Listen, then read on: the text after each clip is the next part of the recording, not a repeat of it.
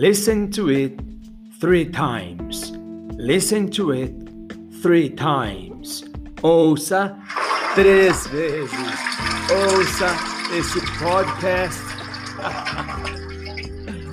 três vezes para que vocês possam gravar bem a informação passada aqui. Welcome, everybody!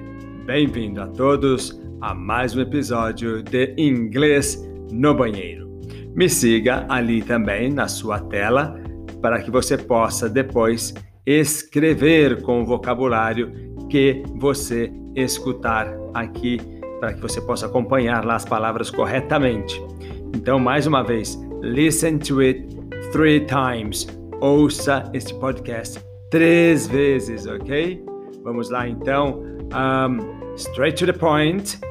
A palavra que vamos considerar hoje é parte de uma pequena série que vamos fazer aqui sobre slangs, sobre gírias na língua inglesa. Sim, existem bastante gírias, tal como no português, tal como no francês, tal como qualquer língua, existem gírias. A palavra de hoje é atenção, atenção. Azap ou exap, tanto faz. O que significa, professor? Isso é uma palavra? Na verdade, não. Na verdade, aí as letras A, S, A, P, elas são uh, as soon as possible, ou seja, o mais rápido possível, o quanto antes. Esta é a ideia de azap. Exap, repete aí.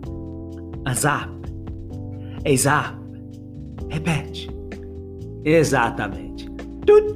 Exemplo. Então, professor, primeiro exemplo. Vamos lá? Tut. Please try to be here. Azap. A tradução, por favor, tente estar aqui o quanto antes. Vamos repetir? Repete depois de mim. Vamos lá. Please, please, try try to be here, to be here. Azap, azap. Exatamente. Por favor, tente estar aqui o quanto antes. Tut. O próximo exemplo, o último de hoje. Olha só a frase então. I need the report on my desk. Azap.